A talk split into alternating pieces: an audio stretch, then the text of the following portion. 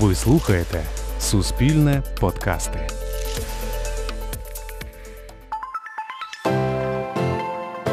Вітаю, це подкаст Теорія неймовірності і я, Макс Кідрук, обіцяю, що у наступні хвилини ви дізнаєтесь багато цікавого. Я не втомлююся повторювати, що глобальне потепління це встановлений факт. Утім, навіть люди, які цей факт не заперечують, у відповідь на запитання про найбільш руйнівні його наслідки згадують чомусь лише підняття рівня Світового океану. Мовляв, до кінця століття всі прибережні міста будуть поховані під 10-метровою товщою води. Мені важко зрозуміти, звідки взявся цей міф і чому він аж настільки живучий, бо насправді підвищення рівня океану чи не найменша з проблем, які загрожують нам у майбутньому. Тут слід розуміти, що крига, яка вкриває північний льодовитий океан, уже є у воді. Вона витискає приблизно той самий об'єм, який займе розтанувши, а тому на рівень океану ніяк не впливає. Рівень води підвищує танення багатокілометрових льодових щитів у Гренландії та Антарктиді. Проте вони навіть за значного стрибка температур танутимуть ще щонайменше 3 тисячі років. За прогнозами вчених, до кінця нинішнього століття вода в океані підніметься не більш як на пів метра. Це десь нам по коліно. І це, погодьтеся, не так і багато. Ми точно зможемо з цим упоратися. Тобто не буде ніяких затонулих островів, затопленого Амстердама чи статуї свободи, чий смолоскип ледве здіймається над хвилями, як це люблять показувати в Голлівуді.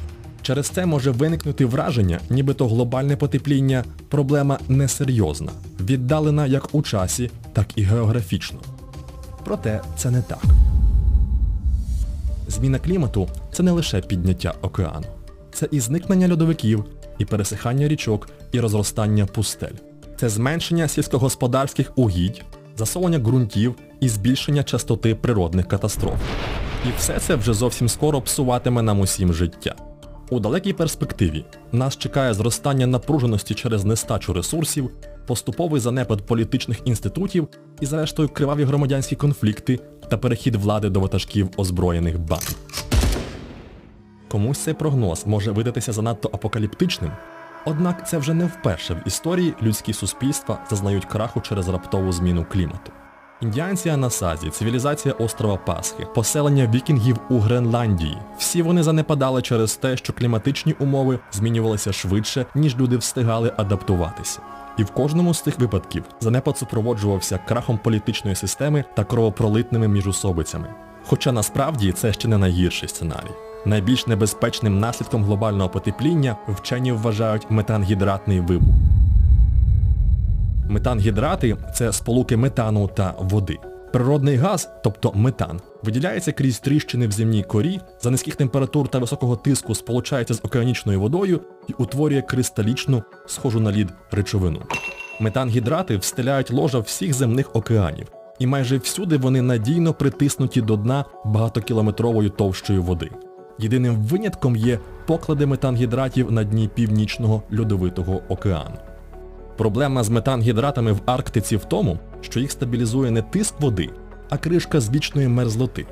Це дозволяє значній їх частині залягати у мілкіших водах. І при зростанні температури ця кришка починає танути, випускаючи метан на поверхню.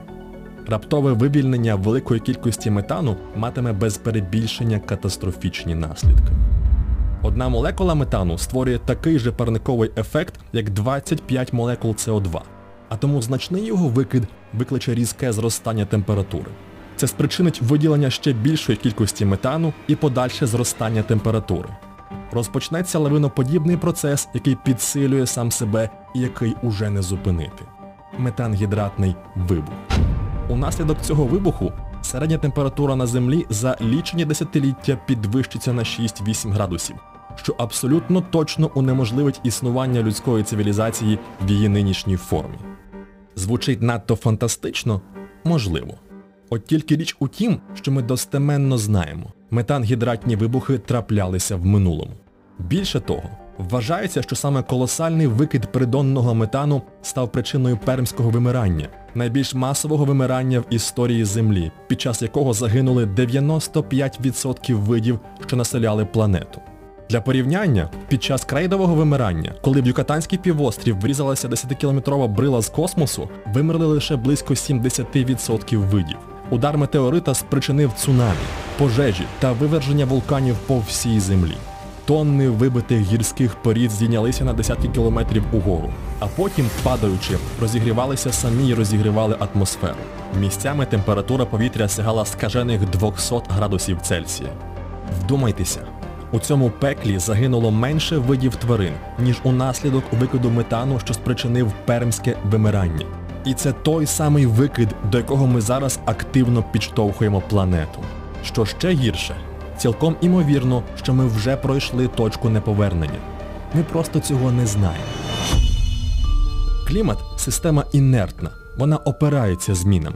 І є таке поняття, як час відгуку кліматичної системи. Скажімо, суші, щоб нагрітися чи охолонути, потрібно від кількох годин до тижнів.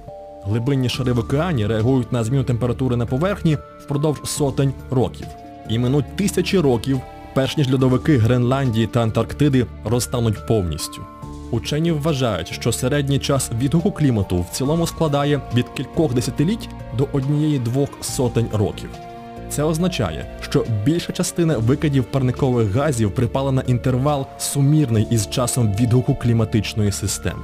Тобто навіть якщо ми просто зараз зведемо викиди до нуля, Земля однаково теплішатиме ще щонайменше на кілька градусів, поки кліматична система не досягне рівноваги з нинішньою концентрацією парникових газів.